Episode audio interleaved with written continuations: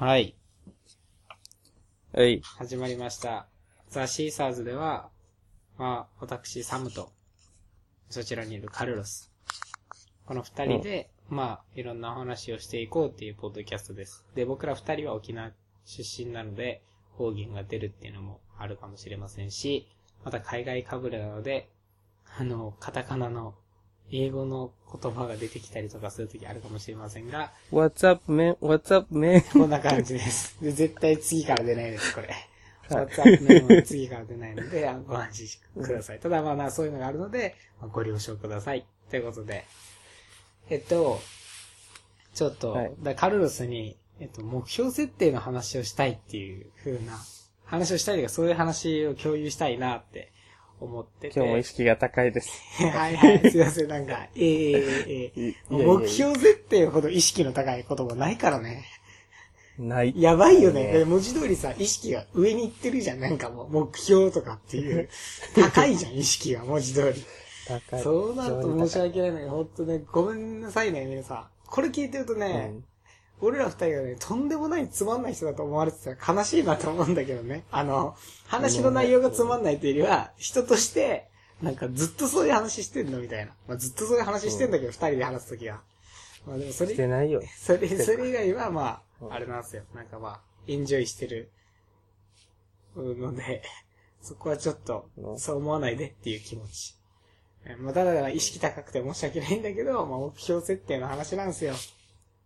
聞聞きましょう。はい。聞いてください私は目標設定なんかあんましたことないので。いやいや、で、でまあ、俺は、あの、まあ、会社に入って、まずは慣れようとか、生活環境もいろいろ変化があって慣れていこうっていうのがあったりとか、うん、研修頑張ろうとか、マナー頑張ろうとか、そういうのがありつつ、なんかいろいろ日々を過ごしてきて、で、えっ、と、5月からはエンジニア研修がちゃんと始まって、もういろいろぐわーってやっていって、でももちろん毎日毎日集中して、あの、うん。もう完全に完璧にというか、全力で日々をやってて、過ごしてて、えーうんまあ、なんだよ悪くないでしょうと。まあまあまあいいんじゃないですかうんって思ってた中で、なんだろう、やっぱり研修とかを受けるっていう言葉からある通り、受け身になっちゃうというか、自分がどうしたいかというよりは、うん。うん、そういうところがあるなと思ったわけ。受け身。うんはいは何事においても受け身になってしまうっていうことが。い。はうん。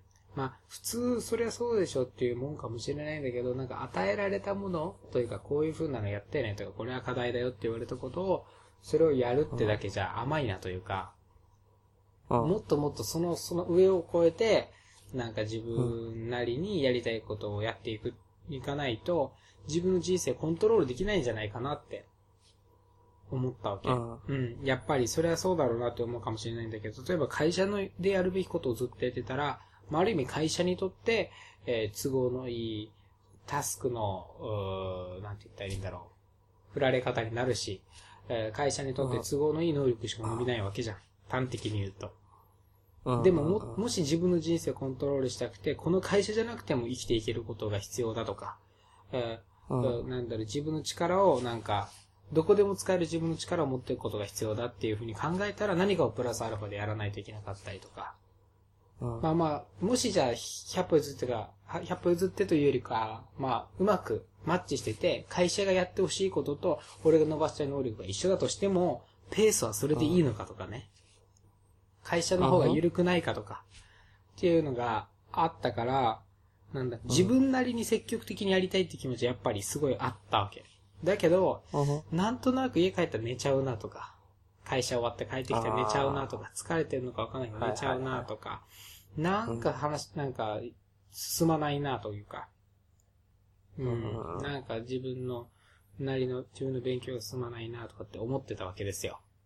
うんうんうん。うん。でもまあ、会社のやつは頑張ってるし、だからそれで、まあすごい嫌になるわけでもないし、みたいな。うん。っていうふうに思ってたら、目標設定が大事なんじゃないかっていう話が、そのメンターさんとのミーティングで、自分の会社の上の先輩のエンジニアの方と、まあ月に1回なのかな、2回なのかな、この相談する時間があるわけ。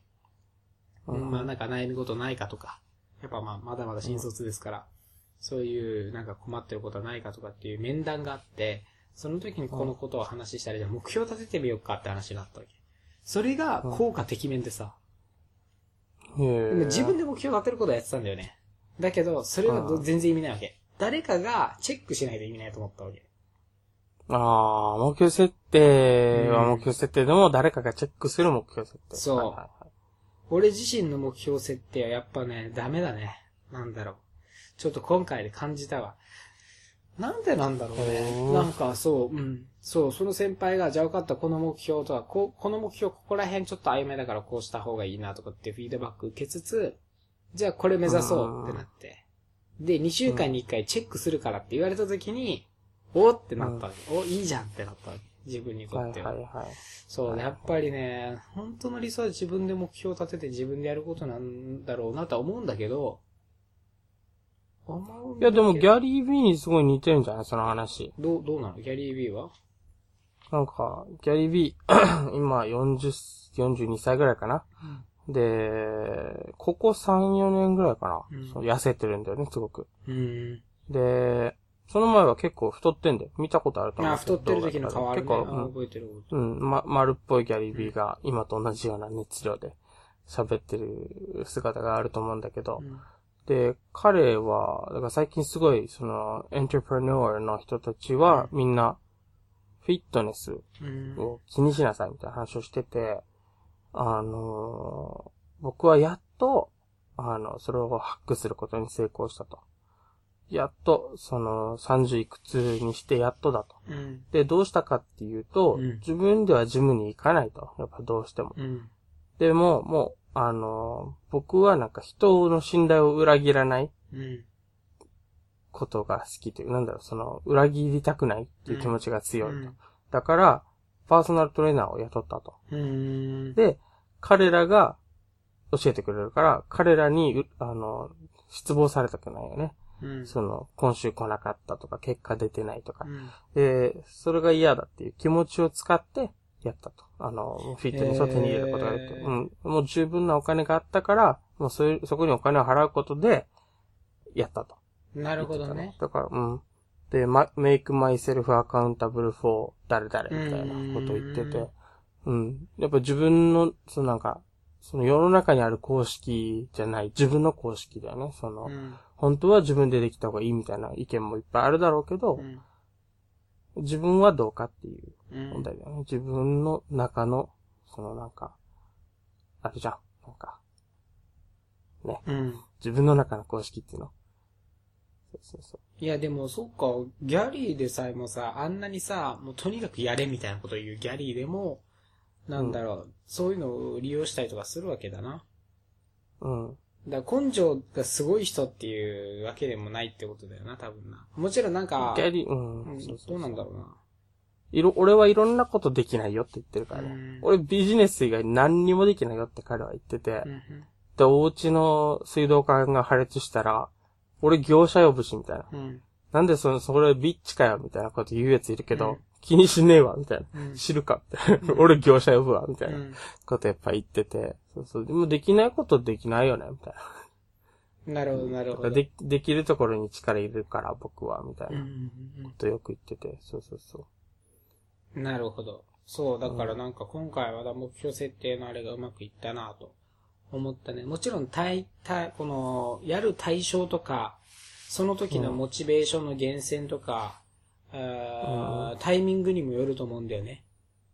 うんうんうんうん。すごい自分がやる気出てるタイミングであれば自分でできたかもしれないし、うんやる内容によっては自分でできたかもしれないけれど、うんと、今回に関してはそう、うん、先輩の目標設定でチェックするよって言われた時の方が、よっしゃやろうかってなるんだよね。そしたらさ、全然できるっていう。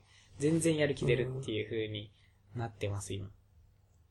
うん。ちょっと月からも試してみたわ。な、そういうなんか、それこそ、確かにありだね先週の、先週のポッドキャストでやっぱ言ったようにさ、ワクワクの要素を調べていきたいって話があって、うん例えば人にチェックされること自体が本当に自分のやる気になるのか、それともその先輩が、うん。あの、自分の好きな人だからそうなるのか。で、自分の目標と、その今やる、やるべきことがある程度重なってる、そのシンクロ率が高いっていうのもあったり、いろいろあるじゃん。あるある。いろんな要素があると思うから、なんか自分の中でこれかなこれかなっていうのは、ありかしていっね。たら、で、確かに今思ってるのはあれだわ。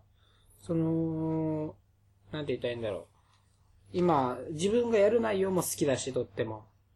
ううんでん。自分がやりたいって気持ちもすごいあって、多分、だから、誰かと一緒にやった方が、なんか盛り上がるのかな多分。先輩にも、なんだろう、その先輩も好きだってのもあるし。実際。うんうんうんだからその先輩を裏切りたくないじゃないけど、ね、うん、っていうのもある。なんか一緒にやった方が楽しいよね、やっぱり一人で悶々とやるより。だから、あれが一緒、あれと一緒よ、多分。あのー、拓郎が難しいのと一緒よ。家で浪人するのが。拓郎。あ、拓郎って言うんだ、それ。そうそうそうそう。大学受験失敗した時に、家で浪人することはいはいはいそう予備校に入るんじゃなくて、家でもう自分で教科書開いて勉強しますっていうのは拓郎っていうわけ。それの難しいところは、拓郎の言い分としてはやることは一緒でしょと。教科書、参考書を読むんだったら、塾に高い金払わないでもいいでしょっていうのはあるんだけど、でも、う人間の習性として、一人でたった一人で家でやるってなると、よからぬあれが、何？できないんじゃないかとか、うんやる気出なかったら、ね、そのままテレビ見ちゃうとか、自分が、なんだろう、すごい引き締まらない。うんとか、うん、っていうのがいろいろあって、結局、塾に入った方がいいんじゃないかって人もいるわけ、そこで。うんうん、だから本当にそれに似てるなと思った。一人でやるのも確かにいいと思うんだけど、で、場合によっては奮起して一人でやることも大切なんだけど、うんそうじゃなければガンガン環境の力を利用していいんだろうなと思って。うん、そうだと思うね。うんなんか、わからないもんね。自分のペースがどれぐらいなのかっていうのが。確かに。うん、もちろん、毎日模試みたいなのを解けば、うん。まあ、ある程度のフィードバックがあるというかさ、うん、うん。あ、今何点だっていうのは非常にあると思うんだけど、はいはい。うん、うんまあ、場合に、だから人の人とか場合によるよね、絶対。塾がいいっていう人もいれば、塾なんていうのは、まあ少なくともその自分の近所の塾が慣れ合いの場所でしかないんであれあばあ、、そうかそうか。そそんなところには行かないみたいはな。うん。とか、あるよね。カフェでやるのか、塾でやるのか、払ってるお金はどっちが高いんだ問題とかさ、うんうんうんうん。あると思うから、うん。まあまあまあ、だから、そう、今回は、まあ、素直にいいなと思って、なんだろう。うんまあ、その目標設定を、やっぱりだから、カルロスがやってるコーチング、うんううんん。みたいなのも、うん、いいなとすごい思うな。やっぱり助かると思う。本当に、だ相手も本当にやりたいという気持ちはあって、例えば俺の今のケースみたいに。うんな、やりたいんですよ。やりたいんですけど、なんか、みたいな。っていうのを相談するぐらい、うん、の人で、で、その人に対して、ちゃんとじゃあ見ていこうぜっていうふうにやるの。うんうん。であればいいのなんかさ最近それめっちゃ考えてるな。この人のトリガーどこだろうっていうんうんう。うんうん自分の時となんか違うぞ、みたいな。うんうん。うん。この人に火つけるのなんか違うぞ。確かに。俺はだから鳥が惹かれやすいっていうか、鳥が、俺はなんかそういう意味では楽だったかもしれん、先輩からしたら。俺自身がもうトリ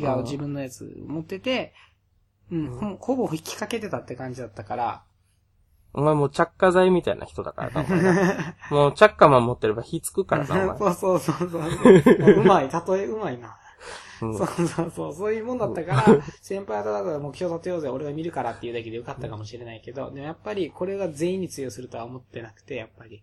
うんうんううん。ん、なんか立ててみたものの、みたいな人の方が多分多いのは想像できるから、うん。まあまあまあ、そこは一色たにはできないけど、そう、トリガーを知っとくっていうのが、多分じゃあ他の人たちにとっては大切なのかなと思いました。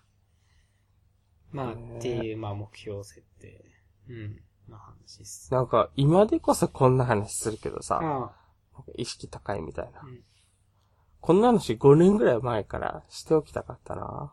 なんか、あ、ね。それはそれで話してたけどさ、それこそ5そうだ、意年ぐらい前味が違うんだろうからね、多分。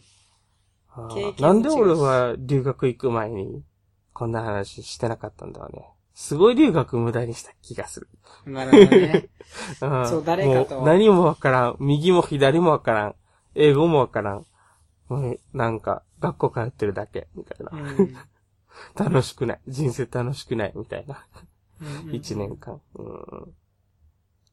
まあ、いまあまあ、意味はいっぱいあったけど、うん。ね。そういうの知っておきたかったね。うん。そうだな、もう、本当になんか今になって初めてだよね、ほんと。タイミング絶対あるだろうね。うん。わからんところがあるわ。まあまあ、そういう話でした。うん。でした。はいはい。で、あと一つ話したいなと思ってたのが、はい。忘れること大事だよねっていう話で。うんふんこれはもう俺の、あれなんだけど、え元カノとかそういうこと？じゃないじゃない。重い重い。じゃあ忘れられなかったんかいみたいなね。今まで。そういう話になって重くなってるからさ。じゃなく。どってち写写真残ってるタイプ？じゃないうるさいうるさい。そういうのはいいか。そういうのはいいか。残ってないわ。残ってないわ。はい。で、聞いてくださいはよ。うん。あの、はやっぱりさ、毎回、この、自分がそう思えてる時も思えてない時も言ってる言葉が、昨日までの自分はマジで関係ないっていう言葉を、よく、そういう意味の言葉そをれ、使う。それ、ふ普通の人しっくりこないよ、それ。あ、そうなのか。そうそう。俺、それは、違うか。俺それ、うん、俺も三、三年ぐらいかな、ジョー・ローガンの言葉とそれまるっきり被ってるよね。あ、マジで？うん、ジョー・ローガンがいつも言ってるその、なんか、be the hero of, of your own movie の後、うん。なんか、you're not, you're not, なんだっけ、なんて言ってたんだかな。なんか、なんか、その、お前は昨日と同じ人じゃなくて、うん過去の人じゃなくて、お前は過去のすべてから学んだ人だと。うんお。前は、昨日までのお前と何の関係もない。だから今日 be the hero of your own movie みたいなことをうん言ってて。でも、俺そのこと大好きだけど、難しい。その過去、だって自分を決めるのって過去じゃんって思っちゃうよ。そりゃ。だってもう未来だ、いやそうよ、この今今の決断だとは分かってるよ、頭の中では。うん。ただ、その、なんだろうな、カウンターイントゥイティブっていうんですか？その、うん。その、うんなんかその直感的に、そうだなとはならないよね、その言葉に。うん。うんなんでなんだろう、そう、それをずっとな、俺も覚えてない時あるんだけど、でも、それは上手くなってきてて、最近。はいはいはい。うん。だ昨日まで、なんか嫌なことがあったりとか、自分の中で浮かんだネガティブな感情とか、そういったものが例えばあったとするじゃん、昨日。で、昨日のうちに、えー浮かんで、それが昨日の夜まで引きずってたとしよう、寝る前まで。で、その時にも、あーどちらかというと、その気持ちを手放すというかさ、もう無視するみたいな。例えばだけど、例えば、えっ、と、 TOEIC を受けたとして、うん。まあいや、しその、今の時期というか、それで言えば、面接を受けたとして、新入社員じゃなくて、あの、うん。大学生がね、就活で受けたとして、うん。まあ、とにかくそういう試験的なものに受けたとして、それで失敗したとしよう。うん。で、失敗した時に、うん、しかも失敗の仕方が相当派手だったりとか、なんか馬鹿にされたような感じだったりとか、うん。面接とかに関して言えばね、例えば、 TOEIC とかだったらうん全然点数いかなかったりとか、あまあ、いろいろそういう嫌なことがあって、もう俺やばいじゃんみたいな。で、げトラウマじゃないけど、それぐらい引きずりそうなことがあったとしよう。だ家帰ってもずっとそのこと考えてるみたいな。うんうん、なんか面接で笑われたとか。あったな、俺もかりゆし部屋で行って、みんなスーツで、うわ、やべえ、みたいな。リクルートバッグも持ってねえし、何も持ってない。俺僕、俺、シャーペンとうんかりゆし部屋だけで行ったぜ。ちょっと恥ずやべえみたいなそう恥ずかしい、ね、気持ちとかさ、あるじゃん。何においてもそうですよ。なんか、普通の人間関係でも、人間関係とかでもなんか誰かに馬鹿にされたとか、なんでもいいんだけど、うん陰口叩かれたの聞いちゃったりとか。そういうと嫌なことってあるじゃん。で、その嫌なことってね、やっぱり残るじゃん。嫌なんだから。で、自信がなくなったりとか、仕掛けるじゃん。うんそうそうそう。で、そうなった時に、なんだろう、普通は家に帰ってもそれは悶々としますよ。でもう、うわーってもう頭が、頭かきむしりたくなるぐらい、うわーってなって、嫌だってなったりとか、えーなんか毎回毎回思い浮かべてもブルーな気持ちのまま、飯食ってたりとかあると思うんですけど、で、俺もそんなことはあることはあって、で、それを寝る前にまで持って、そりゃ行くわけね。もう寝るときにも、ああ、もう嫌だったな、今日とか、思ったりとかしつつになるんだけど、その時になんか、もう多分俺のオプションとしては忘れようっていう。とにかく忘れようっていうことを考えれるようになってきて。で、なんで忘れるかっていうと、多分これは本当じゃないって思ってるわけ。だこれはクリスさんが、ね、クリスの部屋っていう YouTube で動画を出してるクリスさんがいて、ね、モチベーショナルコーチみたいな人なんだけど、その人がもうずっと言ってて、俺とお前の話でもよく出てくる、愛をベースにした思考なのか、恐怖をベースにした思考なのかっていうのが、まあ世の中にこの二つの考え方があると。何かに恐れて考えてること、行動することがあって、その一方で何かを愛してて、愛っていうのはプラスの感情、大好きで、やりたくて、ワクワクして考えて行動することが人間には二つあるよと。いう話が多分カルロスともよくしてるんだけど、で、このクリスさんの話では、嫌なことがあったりとかした時は、すごい鳥が鳴いてる。うん、俺も、めっちゃその音入ってるなと思ってた。めっちゃ鳥鳴いてるやん、お前なんかすごい朝っぽいね。朝の感じがする。素敵な。窓を閉めい。朝の感じする、ね。窓を閉めい。えー、閉めるの？ごめん、鳥。でもどうせ東京の鳥だろ？可愛くないだろ？これはひどい。じゃあちょっと今移動しますね。はいはい、ガタガタなったらすいません。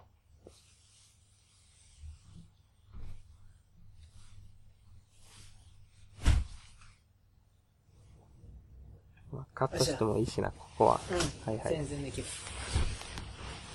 いやでも鳥が鳴いてるところから切ったらね、あれだよね。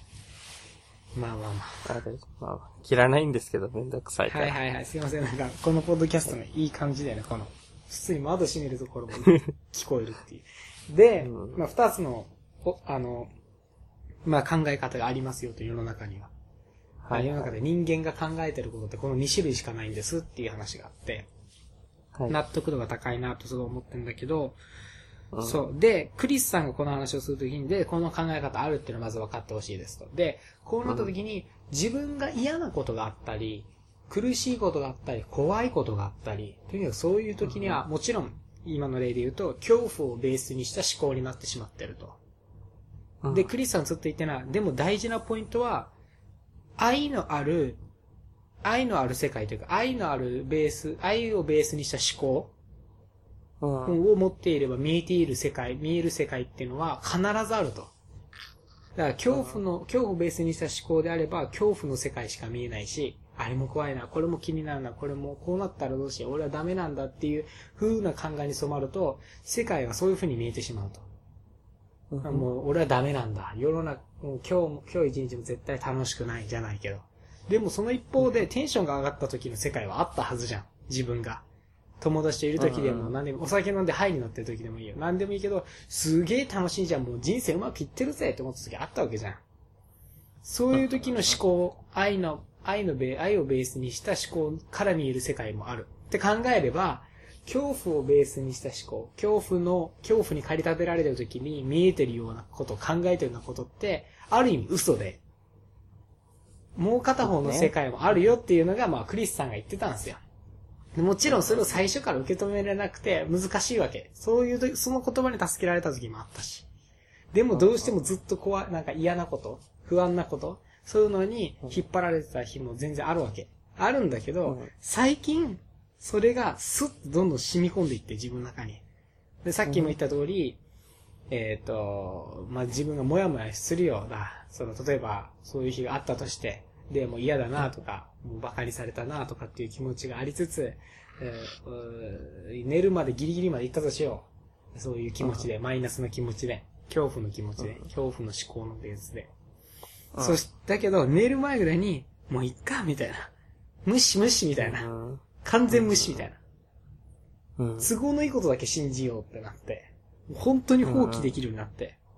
で、で、さっきも話戻ったんだけど、放棄できるのはなぜかっていうと、これは本当じゃないって思えてるからだと思うわけ。多分。経験上、何回もね、何回も恐怖をベースにした思考、恐怖の思考ばっかりしてて、で、しばらくしたら、なんだ俺ってそんな悪くねえじゃんっていう、えー、愛のベースのある思考に戻ることができて、また恐怖をベースにした思考にかき立てられて、心不安になっちゃって、でも、なんだ大丈夫じゃんっていうのを繰り返すと、なんか、恐怖をベースにした思考の時に、あ、なんかこれ前もったな、みたいな。うん。で、結局大丈夫だったんだよな、とか。で、だから、うんうんそう、大丈夫だったんだよなと。でなんかもう疲れたわ、何回もあっちこっち行き来するのと。恐怖と愛と。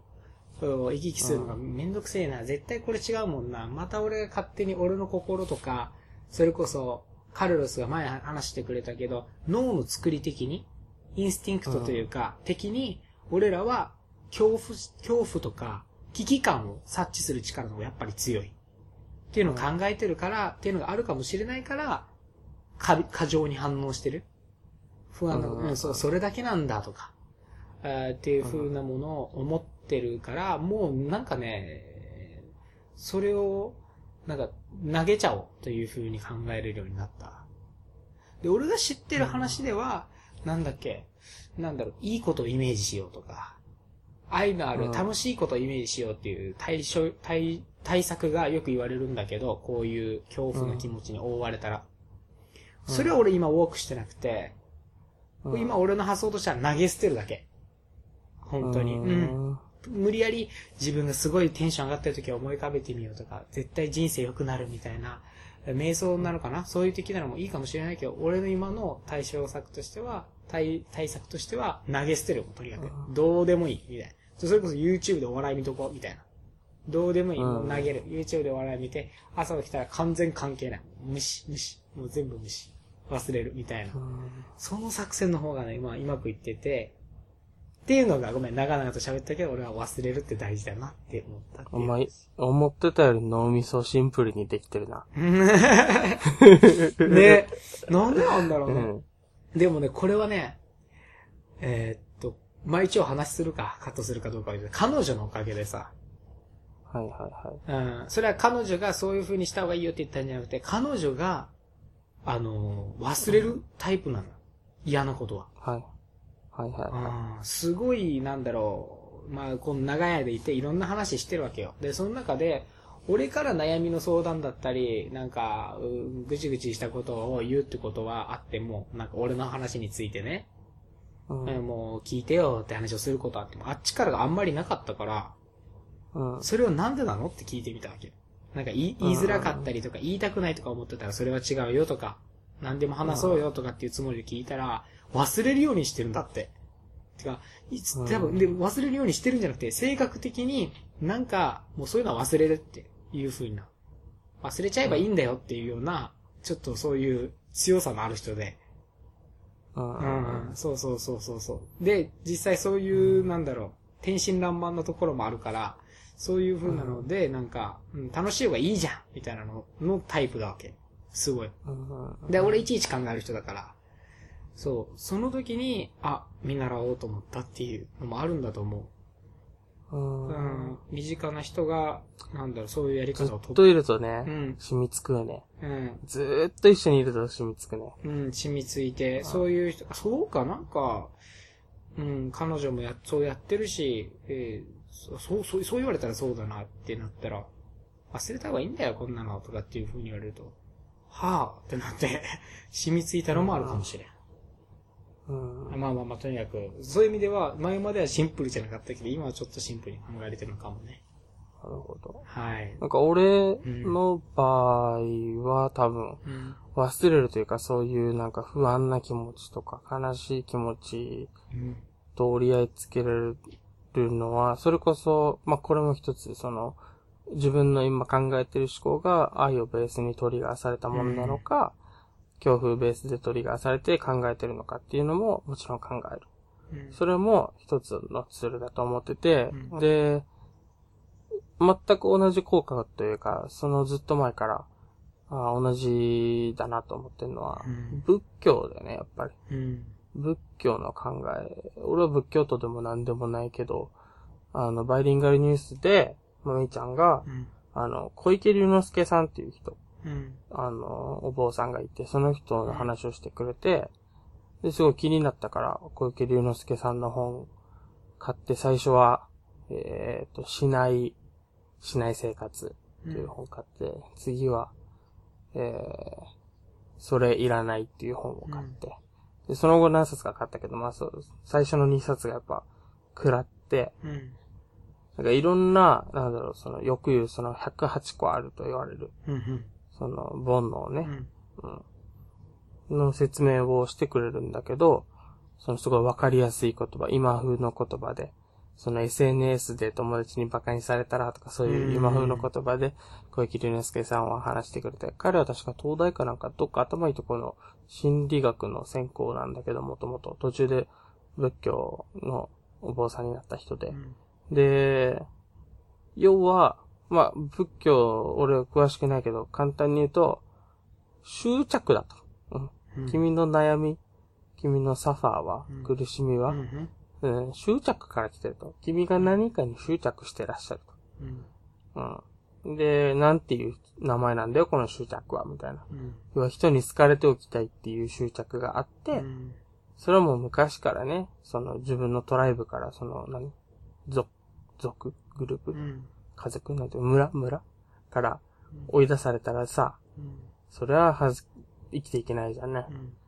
で、村の集会でさ、上の人もいっぱいいる中、あの、手を挙げて一人で発表する。で、それを失敗したらさ、あの、村から追い出されるかもしれないし、一人が、そのみんなの矢面に立つっていうか、めみんなに視線を注がれるという時って、基本的にはこいつを追放するかどうかみたいなうん。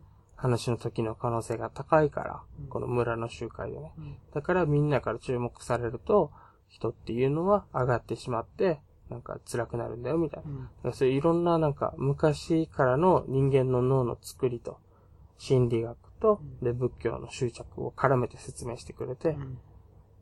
俺はなんか何か悩んでることがあったら、あ、俺今何々に執着してるからこんな風に悩んでるんだ。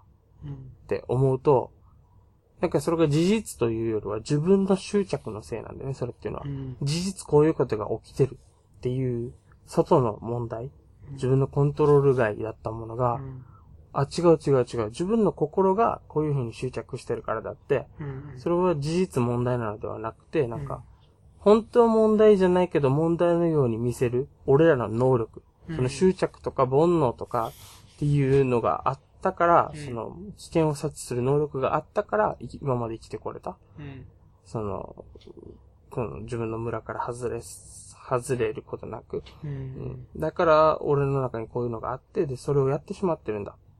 はあ、なるほどって思うと、それはもう俺の問題なのよ。俺が執着するかどうかだ。うんうんうんうんだからちょっとコントロールしやすくなって、はあ、まあじゃあいっか。みたいな。なんか、ああ、執着をやめればいいんだな。修行が足りなかったなって思ってなるほど。寝るみたいな。ううんん。なんか、だから防衛反応じゃないけど、うんそういうものから生まれてきてるこの感情が、今のケースでもそうなのかっていうことだよね、多分ね。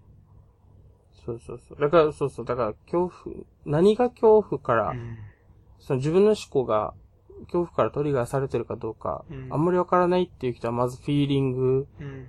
だと思うんだけど、自分が今気持ちいいか気持ち悪いかで、その他にやっぱり仏教の本一冊ぐらい読んでるともしかしたら、あ、これは恐怖ベースだなってわかる気がするな。うん。わかるんじゃないかなと思う。うんうん。なるほど。いや、でもやっぱり大事だな。うん、やっぱ忘れ、執着しないとか、手放すこととか、忘れうん。ることっていうのは、うん。うん、絶対大切だと思う。そうそうそう。それな、例えばなんか、うん一個言うと、ごめんね、なんか話切っちゃったみたいで。その、例えば俺だったら6月かな、その、去年の、その女の子に振られてまして、うん。で、その時に気づいたのは、うんそのめっちゃ悲しいやん。うん振られたらうん。で、そのよく言う心にぽっかり穴が開いた現象。があるわけですよね。うんで、お、なんか、なんかもう、ゾンビになった気分っていうか、なんかその、うん。空っぽう。ん空っぽだなと思って。で、なんでこんな空っぽになるんだろうと思った時に、うんその、最初は、それは彼女がいないからだと思ったわけよ。うんそれは自分を愛してくれる人がいないから。うん。だから、愛してくれる人がいない世界っていうのはこんなに悲しいのかと思ったわけねう。ん。うん。だけど、その、俺それ振られて3日ぐらいご飯食べれなくて、ね。そうそうそう。で、そん、そう俺変なやつだと思わないでね、みんな聞いてる人。うんその初めてでご飯食べれなかったのは。うん そうそうそう。で、うわー俺すごい、すごい、こんなショックなんだと思って、うん食べれないとかあるんだと思って。でも3日くらいした時に、その友達が、友達というか同期の子が誘ってくれて、遊びに行ったのね。すごいいい子たちで。で、その、動機に対する愛みたいなのが出てきて、うんあなんていい仲間を持ってるんだろうみうたいな。ん。って思った瞬間なんか俺の心の穴ちょっと埋まった。うん。で、埋まって、で、その次に、その道端に生えてる花を見て、うん。綺麗だなと思って、うん。うん、うん、ちょっとまた埋まった。うん心が。うん。で、あれ？と思って、うん。おかしいおかしいだと。彼女がいなかったら、心は空っぽのはずなんだと。うん。要は愛が注がれてないから。うんと思ったんだけど、これ違うぞと思った。うんその時に。うん。愛っていうのはもしかしたらこの穴って、あの、コップ的な、バケツ的な、注がれるもの的なものじゃなくて、泉やもしれんと。うん。俺のこの穴。俺は愛する人がいなくなった。愛され、愛、愛が入ってくるんじゃなくて、俺が愛を出すうん。先、方向の先。うん。俺が愛する人がいないから、愛が出てこなくなったんだと。なるほど。だから多分俺は、今まで空っぽで、でも、愛するものがあったら、例えば、甥っ子姪っ子でもそうだしう、ん。家族でも、友達でも、同期でも何でもいいけど、うん。なんて素敵な言葉をかけてくれる人たちなんだ。なんて綺麗な花なんだって思ったら、うんその心の穴埋まり始めて、うんなんか、あれ？愛って出てくるもんやな、みたいな。うんだから恋人がいなくなったから寂しいってのは嘘やな。だってそもそもよく考えたら恋人いない時とか、普通に楽しかったし、毎日みたいな。確かになるほどね。ああ、うん、ああ、なんか、だから、その愛を恋人から求めるみたいな。外から求めること自体も執着だったんだなと思って。うーん。なんか、うーん、そうじゃなくて、できるだけ自分から出す愛で満たしていこう。だから相手がいれば、それはいいよ。その、バルブが緩んでというか、もっと愛が出出てくるから、すごいそれは素晴らしいことなんだけどう、ん、なんか、その愛を他人に頼らないようにしようと思って、うんもちろうんいた方が出てくるし、うん。もちろんいた方が俺もいいとは思うんだけど、なんか愛を他人に執着しないというか、自分の持ってる愛の量は、できるだけ自分から出そうみたいな。ねめっちゃ、すごいそれは学んだ。う。うんん。めっちゃいい話。そういう話してしまった。いい話してしまった。いい話しちゃったね。やばない。このポッドキャストやばない、本当に。恥ずかしい。いやー、なんか、いいいい話だな。なんか。うん。じゃあもう40分経つから。えー、そろそろ本当に切る？うん。本当だ。すいません、ちょっと長くなりましたが。じゃあ今回ははい、ここまで。じゃあまたね。ここまで。はーい。バイバイ。バイ。